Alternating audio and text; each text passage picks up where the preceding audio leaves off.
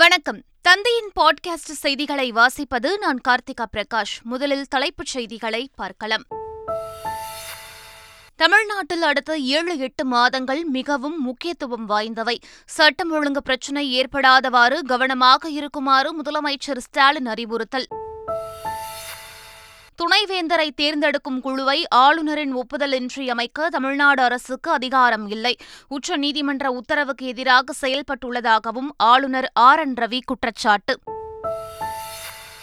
கர்நாடக அணைகளிலிருந்து தமிழகத்திற்கு அடுத்த பதினெட்டு நாட்களுக்கு நாள்தோறும் மூன்றாயிரம் கனஅடி நீர் திறக்க வேண்டும். காவிரி மேலாண்மை ஆணையத்திற்கு காவிரி ஒழுங்காற்று குழு பரிந்துரை. தன்மானத்திற்காக பாஜக கூட்டணியிலிருந்து வெளியேறினோம், அதிமுக முன்னாள் அமைச்சர் வைகை செல்வன் பேட்டி. கூட்டணி விவகாரத்தில் விடுதலை சிறுத்தைகள் கட்சியிடம் எந்த ஊசலாட்டமும் இல்லை. விடுதலை சிறுத்தைகள் கட்சியின் துணை பொதுச் செயலாளர் வன்னியரசு ட்விட்டரில் தகவல். செப்டம்பர் இருபத்தி ஒன்பது முதல் அக்டோபர் இரண்டு வரை தொடர் அரசு விடுமுறை எதிரொலி. கூடுதலாக எழுநூறு பேருந்துகள் இயக்கப்படும் என தமிழக அரசு அறிவிப்பு. இந்தியா ஆஸ்திரேலியா இடையே இன்று மூன்றாவது ஒருநாள் கிரிக்கெட் போட்டி. ராஜ்காட்டில் பிற்பகல் ஒன்று முப்பது மணிக்கு பலப்பரட்சை. இனி விரிவான செய்திகள். தமிழ்நாட்டில் அடுத்த ஏழு எட்டு மாதங்கள் மிகவும் முக்கியத்துவம் வாய்ந்தவை என்றும் இந்த காலகட்டத்தில் சட்டம் ஒழுங்கு பிரச்சினை ஏற்படாதவாறு கவனமாக இருக்க வேண்டும் என்றும் முதலமைச்சர் மு க ஸ்டாலின் அறிவுறுத்தியுள்ளார். சென்னையில் நடைபெற்ற சட்டம் ஒழுங்கு குறித்த ஆய்வுக் கூட்டத்தில் உரையாற்றிய முதலமைச்சர் ஸ்டாலின், மத ரீதியான திருவிழாக்கள் நடைபெறவுள்ளதால் இந்த காலகட்டம் முக்கியத்துவம் வாய்ந்தவை என்றும் தெரிவித்தார். அதிமுக பொதுச் செயலாளர் எடப்பாடி பழனிசாமி இன்று காலை ஆந்திர மாநிலத்தில் உள்ள விஜயவாடாவிற்கு செல்கிறார். சென்னையிலிருந்து விமானம் மூலம் விஜயவாடா செல்லும் அவர் அங்குள்ள பிரசித்தி பெற்ற ஸ்ரீ துர்க்கையம்மன் ஆலயத்திற்கு சென்று அம்மனை தரிசிக்க உள்ளார். அதனைத் தொடர்ந்து திருப்பதி சென்று ஏழுமலையானை தரிசித்த பின் இரவே விமானம் மூலம் சென்னை திரும்ப உள்ளதாக தகவல்கள் தெரிவிக்கின்றன. விஜயவாடா நகரத்தில் கிருஷ்ணா நதியோரத்தில் இந்திர நீலாத்ரி மலையடிவாரத்தில் அமைந்துள்ள துர்க்கையம்மன் ஆலயம் மிகவும் சக்தி வாய்ந்த கோவில் எனவும் நினைத்தது நிறைவேறும் என்பது மக்களின் நம்பிக்கை. பால் விலையை உயர்த்தும் திட்டம் இல்லை என்றும் ஆவின் பொருட்களின் அளவிலும் தரத்திலும் எந்த சமரசமும் செய்வதில்லை என்றும் பால்வளத்துறை அமைச்சர் மனோ தங்கராஜ் கூறினார். இந்த பாலுக்கு விலையை நாங்கள் விற்பனை விலையை போட்டுவோம்னு சொல்றது வந்து அதெல்லாம் அசம்ஷன்ஸ், அது அவங்களா கற்பனையில் பேசிட்டு இருக்குது. அப்படி எந்த முயற்சிக்கு நாங்கள் ஈடுபடவில்லை. அது ஒரு தவறான பிரச்சாரமாக தான் போயிட்டு இருக்கு. சென்னை பல்கலைக்கழகத்திற்கு துணைவேந்தரை தேர்வு செய்வதற்கு தேடுதல் குழு அமைக்கப்பட்ட விவகாரத்தில் முதன்மை செயலாளர் உச்சநீதிமன்ற உத்தரவுக்கு எதிராக செயல்பட்டுள்ளதாக ஆளுநர் ஆர் என் ரவி குற்றம் சாட்டியுள்ளார். இதுகுறித்து ஆளுநர் மாளிகை வெளியிட்டுள்ள அறிக்கையில், சென்னை பல்கலைக்கழகத்துக்கு துணைவேந்தரை தேர்வு செய்ததற்காக நான்கு பேர் கொண்ட குழுவை அமைத்ததாகவும் அந்த குழுவில் யுஜிசி உறுப்பினரை நீக்கிவிட்டு மூன்று பேர் கொண்ட குழுவை தமிழக அரசின் முதன்மை செயலாளர் அறிவித்ததாகவும் தெரிவிக்கப்பட்டுள்ளது. இது உச்சநீதிமன்ற உத்தரவு மற்றும் யுஜிசி விதிகளுக்கு முரணானது என்பதால் அரசிதழில் வெளியிடப்பட்ட அறிவிப்பை பெற வேண்டும் என்றும் அந்த அறிக்கையில் தெரிவிக்கப்பட்டுள்ளது. அதிமுகவுடன் விடுதலை சிறுத்தைகள் கட்சி கூட்டணி வைக்கும் என்ற தகவலுக்கு விசிகாவின் துணை பொதுச் செயலாளர் வன்னியரசு மறுப்பு தெரிவித்துள்ளார். இதுகுறித்து அவர் வெளியிட்டுள்ள அறிக்கையில், சனாதனத்தை எதிர்த்து விடுதலை சிறுத்தைகள் கட்சியின் தலைவர் திருமாவளவன் களமாடி வருவதைப் போலவே முதலமைச்சர் ஸ்டாலின் ஆட்சி அதிகாரத்திலிருந்து கொண்டே களமாடி வருகிறார் என்று குறிப்பிட்டுள்ளார். பாஜகவையும் சனாதனத்தையும் திமுக தலைமையிலான கூட்டணி வலுவாக எதிர்ப்பதால்தான் அந்த கூட்டணியில் விடுதலை சிறுத்தைகள் கட்சி உறுதியாக உள்ளது என்றும் அந்த அறிக்கையில் அவர் குறிப்பிட்டுள்ளார். காவிரியிலிருந்து தமிழகத்திற்கு மூன்றாயிரம் கனஅடி நீர் திறக்க கர்நாடக அரசுக்கு காவிரி ஒழுங்காற்று குழு உத்தரவிட்டுள்ளது. டெல்லியில் காவிரி ஒழுங்காற்று குழு கூட்டம் நடைபெற்றது. இக்கூட்டத்தில் காவிரியிலிருந்து வினாடிக்கு பனிரெண்டாயிரத்து ஐநூறு கனஅடி நீர் திறக்க கர்நாடக அரசுக்கு உத்தரவிட வேண்டும் என தமிழக அரசு தரப்பில் கோரிக்கை விடுக்கப்பட்டது. அதேசமயம் காவிரி நீர்பிடிப்பு பகுதிகளில் ஐம்பத்து மூன்று சதவீதம் மழை பற்றாக்குறை நீடிப்பதாக கர்நாடக அரசு வாதிட்டது. இதனையடுத்து தமிழகத்திற்கு காவிரியிலிருந்து மூன்றாயிரம் கனஅடி நீர் திறக்க கர்நாடக அரசுக்கு காவிரி ஒழுங்காற்று குழு உத்தரவிட்டுள்ளது. தமிழகத்திற்கு மூன்றாயிரம் கனஅடி தண்ணீர் திறந்துவிட காவிரி நீர் ஒழுங்காற்று குழுவின் பரிந்துரை அதிர்ச்சியளிக்கிறது என்று கர்நாடக முதலமைச்சர் சித்தராமையா தெரிவித்துள்ளார். இதுகுறித்து அவர் தமது எக்ஸ் வலைதள பக்கத்தில், இது இரு மாநிலங்களுக்கு இடையேயான பிரச்சினை என்பதால் மத்திய அரசுதான் இதற்கு தீர்வு காண முடியும் என கூறியுள்ளார். கடந்த காலங்களில் இதுபோன்ற சூழல் ஏற்பட்டபோது உண்மைகளை சரிபார்க்க நிபுணர் குழுவை மத்திய அரசு அனுப்பிய நிகழ்வுகள் உள்ளன என்றும் தெரிவித்துள்ளார். வழக்கறிஞர் குழுவுடன் ஆலோசித்து அடுத்த கட்ட முடிவு எடுக்க உள்ளதாக கர்நாடக முதலமைச்சர் சித்தராமையா தெரிவித்துள்ளார். தமிழ்நாட்டிற்கு பனிரெண்டாயிரத்து ஐநூறு கனஅடி நீரை எப்படி திறக்க முடியும் என கர்நாடக நீர்வளத்துறை அமைச்சர் டி கே சிவக்குமார் கேள்வி எழுப்பியுள்ளார். பெங்களூருவில் செய்தியாளர்களிடம் பேசிய அவர், காவிரி விவகாரத்தில் போராட்டத்திற்கு ஆதரவு தெரிவித்து மாநில உரிமையை காக்க பல்வேறு அமைப்புகள் குரல் கொடுத்து வருவதாக தெரிவித்தார். தமிழ்நாட்டிற்கு ஐந்தாயிரம் கனஅடியை திறக்க முடியாத சூழல் உள்ள நிலையில் எப்படி பனிரெண்டாயிரத்து ஐநூறு கனஅடி நீரை திறக்க முடியும் என்று கேள்வி எழுப்பினார். பெங்களூருவில் நடைபெற்ற பந்த் போராட்டத்தின்போது பாதுகாப்பு பணியில் ஈடுபட்டிருந்த போலீசாருக்கு வழங்கப்பட்ட உணவில் எலிக்குட்டி இறந்து கிடந்தது அதிர்ச்சியை ஏற்படுத்தியது. காவிரி நதிநீரை தமிழகத்திற்கு திறந்துவிடும் அரசு நடவடிக்கையை கண்டித்து தலைநகர் பெங்களூருவில் பந்த் போராட்டம் நடைபெற்றது. இதற்காக பாதுகாப்பு பணியில் ஈடுபட்டிருந்த போலீசாருக்கு ஹோட்டல் மூலம் உணவு வழங்கப்பட்டது. காவலர்களுக்கு வழங்கப்பட்ட உணவு பொட்டலத்தை திறந்து பார்த்தபோது எலிக்குட்டி ஒன்று உணவில் இறந்து கிடந்தது போலீசாருக்கு அதிர்ச்சியை ஏற்படுத்தியது. காவிரி நீர் பிரச்சினைக்காக பிற மாநில அமைச்சர்கள் மத்திய அரசை நேரில் சந்தித்து வலியுறுத்தி வரும் நிலையில் புதுச்சேரியிலிருந்து எந்த அமைச்சரும் நேரில் சென்று சந்திக்கவில்லை என்று காரைக்கால் விவசாய சங்கத்தினர் குற்றம் சாட்டியுள்ளனர். அமைச்சர்கள் நேரில் சென்றால்தான் ஏழு டிஎம்சி தண்ணீரில் ஐந்து டிஎம்சி தண்ணீராவது தர வேண்டும் என்ற எண்ணம் வரும் என புதுச்சேரியில் முதலமைச்சரை சந்தித்த பின் காரைக்கால் விவசாயிகள் தெரிவித்துள்ளனர்.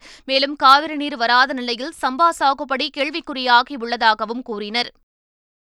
இலங்கை கடற்படை கற்கள் கொண்டு தாக்கியதில் தமிழக மீனவர் படுகாயமடைந்தார். ராமேஸ்வரம் மீன்பிடி துறைமுகத்திலிருந்து நேற்று ஐம்பதுக்கும் மேற்பட்ட விசை படகுகளில் மீனவர்கள் கடலுக்கு மீன்பிடிக்க சென்றனர். கச்சத்தீவு அருகே மீன்பிடித்துக் கொண்டிருந்தபோது ரோந்து வந்த இலங்கை கடற்படை எல்லை தாண்டி மீன்பிடித்ததாக கூறி ராமேஸ்வரத்தைச் சேர்ந்த ஒரு விசைப்படகு மீது கற்கள் கொண்டு தாக்கியதில் அதிலிருந்த பிராங்க்லின் என்ற மீனவர் படுகாயமடைந்தார். ஆருத்ரா நிதி நிறுவன மோசடி வழக்கில் தொடர்புடைய பாஜக நிர்வாகியும் நடிகருமான ஆர் கே சுரேஷின் சொத்துக்களை முடக்க பொருளாதார குற்றப்பிரிவு போலீசார் திட்டமிட்டுள்ளதாக தகவல் வெளியாகியுள்ளது. துபாயில் தலைமறைவாக இருக்கும் ஆர் கே சுரேஷுக்கு விசாரணைக்காக ஆஜராக கோரி பலமுறை சம்மன் அனுப்பியும் ஆஜராகாததால் அவருக்கு எதிராக லுக் அவுட் நோட்டீஸ் பிறப்பிக்கப்பட்டது. இந்நிலையில் விசாரணைக்கு ஆஜராகாமல் இருக்கும் நடிகர் ஆர் கே சுரேஷுக்கு எதிராக அவரது சொத்துக்களை முடக்குவது தொடர்பான நடவடிக்கையை மேற்கொள்ள பொருளாதார குற்றப்பிரிவு அதிகாரிகள் திட்டமிட்டுள்ளதாக தெரியவந்துள்ளது. தன்மானத்திற்காக பாஜக கூட்டணியிலிருந்து வெளியேறியதாக அதிமுக இலக்கிய அணி செயலாளர் வைகை செல்வன் தெரிவித்துள்ளார். எவ்வளவு சோதனைகளை, வேதனைகளை, கண்ணீரை, காயத்தை சுமந்த நிலையிலும் கூட அண்ணா திராவிட முன்னேற்றக் கழகம் கொடுத்த வாக்கை நிறைவேற்றுகிற இயக்கம். அப்படிப்பட்ட இயக்கம் எங்கள் தலைவர்களை கொச்சைப்படுத்தியது, எங்கள் முன்னாள் அமைச்சர்களை கொச்சைப்படுத்தியது, எங்களுடைய மாநாடுகளை குறை சொல்லி பேசுவது என்று கூட்டணிக்குள்ளே இருந்து கொண்டு குறை சொல்லி பேசுகிற காரணத்தினால் இதற்கு மேலும் நாம் இருக்கக்கூடாது என்கிற தன்மானத்தின் அடிப்படையில் நாங்கள் வெளியேறிவிட்டோம். தமிழ்நாடு முழுவதும் ஒரு நாள் பாஜகவின் ஆட்சி வரும் என பாஜக மாநில தலைவர் அண்ணாமலை நம்பிக்கை தெரிவித்துள்ளார். ஒரு நாள் இல்லை என்றால் ஒரு நாள் நிச்சயமாக பாரதிய ஜனதா கட்சி ஆட்சி கட்டளிலே அமரத்தான் போகிறது. அப்ப திரும்பி பார்க்கும் பொழுது சில வெற்றிகள் இந்த கட்சியை அடுத்த கட்டத்திற்கு எடுத்து சென்றிருக்கும். கொடநாடு கொலை மற்றும் கொள்ளை வழக்கில் சம்பந்தப்பட்ட அனைவரிடமும் விசாரித்தால் அனைத்து ஆதாரங்களும் வெளிச்சத்திற்கு வரும் என உயிரிழந்த கனகராஜன் சகோதரர் தனபால் தெரிவித்துள்ளார். கோவை காந்திபுரம் பகுதியில் உள்ள சிபிசிஐடி அலுவலகத்தில் ஆஜராகிய பின் செய்தியாளர்களை சந்தித்த அவர், சிபிசிஐடி போலீசார் புதிதாக அறுபத்தி இரண்டு கேள்விகள் கேட்டதாகவும் அதற்கான பதிலை அளித்துள்ளதாகவும் தெரிவித்துள்ளார். மனைவியை இழந்து குழந்தைகள் இல்லாத நிலையில் மரணமடையும் ஆணின் சகோதர சகோதரிகளுக்கு வாரிசு சான்றிதழ் வழங்க மறுக்கும் அரசாணையை ரத்து செய்யக்கோரிய மனு குறித்து தமிழக அரசு பதிலளிக்க சென்னை உயர்நீதிமன்றம் உத்தரவிட்டுள்ளது. சென்னை உயர்நீதிமன்ற முழு அமர்வு பிறப்பித்த உத்தரவின் அடிப்படையில் வாரிசு சான்றுகள் வழங்குவது தொடர்பாக தமிழக அரசு கடந்த இரண்டாயிரத்து இருபத்தி இரண்டாம் ஆண்டு செப்டம்பர் மாதம் விதிகளை வகுத்து அரசாணை பிறப்பித்தது. இந்த அரசாணையை ரத்து செய்யக்கோரி சென்னை அம்பத்தூரைச் சேர்ந்த ராஜேந்திரன் என்பவர் உயர்நீதிமன்றத்தில் வழக்கு தொடர்ந்திருந்தார். இந்த வழக்கை விசாரி நீதிபதி சேஷசாயி மனுவுக்கு இரண்டு வாரங்களில் பதிலளிக்கும்படி தமிழக அரசுக்கு உத்தரவிட்டுள்ளார். கடலூர் மாவட்டம் சேத்தியாத்தோப்பு பகுதியில் கையகப்படுத்திய விளைநிலங்களில் வேலியமைக்கும் பணியினை என்எல்சி நிர்வாகம் மேற்கொண்டுள்ளது. விளையாமாதேவி பகுதியில் கையகப்படுத்திய நிலங்களில் வேலிக்கான தூண்கள் அமைக்கும் பணிகள் தொடங்கியுள்ளன. மேலும் என்எல்சியின் நிலங்களில் அத்துமீறி நுழைபவர்கள் மீது சட்டப்படி நடவடிக்கை எடுக்கப்படும் என எச்சரிக்கை பலகையும் வைக்கப்பட்டுள்ளது. அமெரிக்காவில் உள்ள டிஸ்னி தீம் பார்க்கை போன்று சென்னை புறநகரில் நூறு ஏக்கர் பரப்பளவில் தீம் பார்க் அமைப்பதற்கு தமிழ்நாடு அரசு முடிவு செய்துள்ளது. இந்த திட்டத்தை தனியார் பங்களிப்புடன் ஐந்து ஆண்டுகளில் செயல்படுத்தவும் முடிவு செய்யப்பட்டுள்ளது. பெரிய பொழுதுபோக்கு மையமாக தீம் பார்க்கில் அட்வென்ச்சர் ரைடிங், பல்வேறு காட்சிகளுடன் கூடிய விளையாட்டு அரங்குகள், நீர் விளையாட்டுகள், பொழுதுபோக்கு அம்சங்கள் ஆகியவை இடம்பெற வாய்ப்புகள் உள்ளன. சென்னை தலைமை செயலகத்தில் முதலமைச்சர் ஸ்டாலின் வெளியிட்ட தமிழ்நாடு சுற்றுலா கொள்கையில் இந்த அறிவிப்புகள் இடம்பெற்றுள்ளன. புதுச்சேரியில் உள்ள அரசு கல்லூரிகளில் தேசிய கல்விக் கொள்கையை அமல்படுத்துவதற்கு எதிர்ப்பு தெரிவித்து இருநூற்றுக்கும் மேற்பட்ட அரசு கல்லூரி மாணவர்கள் சட்டமன்றத்தை முற்றுகையிட முயன்றனர். பாரதிதாசன் அரசு மகளிர் கல்லூரியைச் சேர்ந்த மாணவிகள் வகுப்புகளை புறக்கணித்து கல்லூரியிலிருந்து சட்டமன்றத்தை முற்றுகையிட ஊர்வலமாக வந்தனர். தலைமை தபால் நிலையம் அருகே மாணவிகள் ஊர்வலம் வந்தபோது போலீசார் தடுப்புகளை அமைத்து தடுத்து நிறுத்தினர். தூத்துக்குடி மன்னார் வளைகுடா கடல் பகுதியில் அமைந்துள்ள வான்தீவு, காரைசல்லி தீவு, காசுவாரி தீவு உள்ளிட்ட பகுதிகளில் தீவிர சோதனை நடைபெற்றது. தடை செய்யப்பட்டுள்ள அந்த பகுதிகளில் கடத்தல் சம்பவங்கள் நடைபெறுகிறதா அல்லது அந்நிய நபர்களின் ஊடுருவல் உள்ளதா என்பது குறித்து இந்த சோதனை நடைபெற்றது. கடலோர பாதுகாப்பு படை, கடலோர பாதுகாப்பு குழும போலீசார், வனத்துறை அதிகாரிகள் ஆகியோர் கூட்டாக படகில் சென்று இந்த சோதனையை நடத்தியுள்ளனர். வார இறுதி நாட்கள், மிலாடி நபி மற்றும் காந்தி ஜெயந்தி ஆகிய தொடர் விடுமுறை நாட்களை முன்னிட்டு தமிழ்நாடு அரசு போக்குவரத்து கழகம் மூலம் சிறப்பு பேருந்துகள் இயக்கப்படும் என அறிவிக்கப்பட்டுள்ளது. இதுகுறித்து அரசு விரைவு போக்குவரத்து கழகம் மேலாண் இயக்குநர் வெளியிட்ட அறிக்கையில், இருபத்தெட்டாம் தேதி முதல் அக்டோபர் இரண்டு வரை தொடர்ந்து ஐந்து நாள் விடுமுறை என்பதால் பயணிகள் முன்பதிவு அதிகமாக உள்ளதாக தெரிவித்துள்ளார். சென்னையிலிருந்து தமிழகத்தின் முக்கிய இடங்களுக்கு செல்ல ஏதுவாக புதன்கிழமையன்று தினசரி இயக்கக்கூடிய பேருந்துகளுடன் கூடுதலாக இருநூற்று ஐம்பது பேருந்துகள் மற்றும் இருபத்தி ஒன்பதாம் தேதியன்று கூடுதலாக நானூற்று ஐம்பது பேருந்துகளும் இயக்கப்பட உள்ளதாக தெரிவிக்கப்பட்டுள்ளது. குஜராத்தின் சோட்டா உதய்பூரில் ஐந்தாயிரத்து இருநூறு கோடி ரூபாய் மதிப்பிலான முடிவுற்ற நலத்திட்டங்களை நாட்டுக்கு அர்ப்பணிக்கும் பிரதமர் நரேந்திரமோடி பல்வேறு திட்டப்பணிகளுக்கு அடிக்கல் நாட்டவுள்ளார். அகமதாபாத்தில் இன்று காலை பத்து மணியளவில் நடைபெறும் துடிப்புமிகு குஜராத் உலகளாவிய உச்சி மாநாட்டின் இருபதாம் ஆண்டு கொண்டாட்ட நிகழ்ச்சியில் பிரதமர் பங்கேற்கிறார். பின்னர் பனிரண்டு மணியளவில் சோட்டா உதய்பூரில் உள்ள பொட்டேலியில் திறன் மேம்பாட்டு பள்ளிகள் திட்டத்தின் கீழ் நான்காயிரத்து ஐநூறு கோடி மதிப்பில் பள்ளி உட்கட்டமைப்புகள் மேம்படுத்தும் திட்டங்களுக்கு பிரதமர் அடிக்கல் நாட்டவுள்ளார். அதேபோல் Vidya Samiksha Kendra two point O திட்டத்திற்கும் பிரதமர் அடிக்கல் நாட்டுகிறார். நாட்டின் சொத்துக்களை கொள்ளையடித்தவர்கள் சிறையில் இருக்க வேண்டும் என பிரதமர் நரேந்திர மோடி தெரிவித்துள்ளார். டெல்லியில் உள்ள பாரத் மண்டபத்தில் நடைபெற்ற ஜி டுவெண்டி பல்கலைக்கழக இணைப்பு நிறைவு நிகழ்ச்சியில் பிரதமர் நரேந்திர மோடி கலந்து கொண்டார். அப்போது பேசிய பிரதமர் மோடி, மோடி சிலரை ஜெயிலுக்கு அனுப்புகிறார் என்ற குற்றச்சாட்டை சமீப காலமாகத்தான் சந்திப்பதாக தெரிவித்தார். நாட்டின் சொத்துக்களை கொள்ளையடித்தவர் சிறையில்தான் இருக்க வேண்டும் என தெரிவித்த பிரதமர் நரேந்திர மோடி, ஆனால் அதில் சிலர் குழப்பமடைந்திருப்பதாக குறிப்பிட்டார். திறன் மேம்பாட்டு நிதி மோசடி வழக்கை ரத்து செய்யக்கோரி ஆந்திர முன்னாள் முதலமைச்சர் சந்திரபாபு நாயுடு தாக்கல் செய்த மனுவை இன்று உச்சநீதிமன்றம் விசாரிக்கிறது. தன்மீது பதிவு செய்யப்பட்ட முதல் தகவல் அறிக்கையை ரத்து செய்யக்கோரி சந்திரபாபு நாயுடு தாக்கல் செய்த மனுவை ஆந்திர உயர்நீதிமன்றம் தள்ளுபடி செய்துள்ளது. இதன் மீதான மேல்முறையீட்டு மனுவை உச்சநீதிமன்ற நீதிபதிகள் Sanjiv Khanna, S B N Bhatia ஆகியோர் அடங்கிய அமர்வு இன்று விசாரிக்கிறது.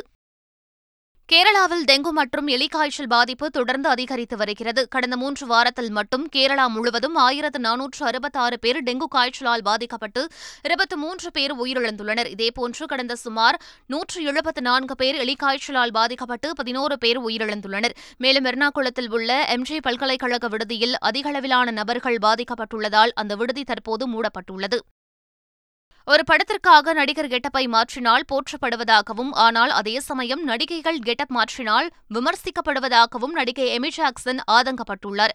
அவரது புதிய தோற்றம் ஹாலிவுட் நடிகர் சிலியன் மர்ஃபி போன்று உள்ளதாக இணையதளத்தில் விமர்சனங்கள் எழுந்தன.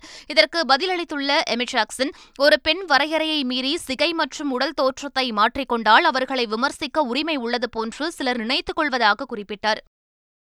ஆஸ்திரேலியாவுக்கு எதிரான மூன்றாவது ஒருநாள் போட்டியில் ஷமி, ஹர்திக் பாண்டியா உள்ளிட்டோர் விளையாட மாட்டார்கள் என இந்திய அணியின் கேப்டன் ரோஹித் ஷர்மா தெரிவித்துள்ளார்.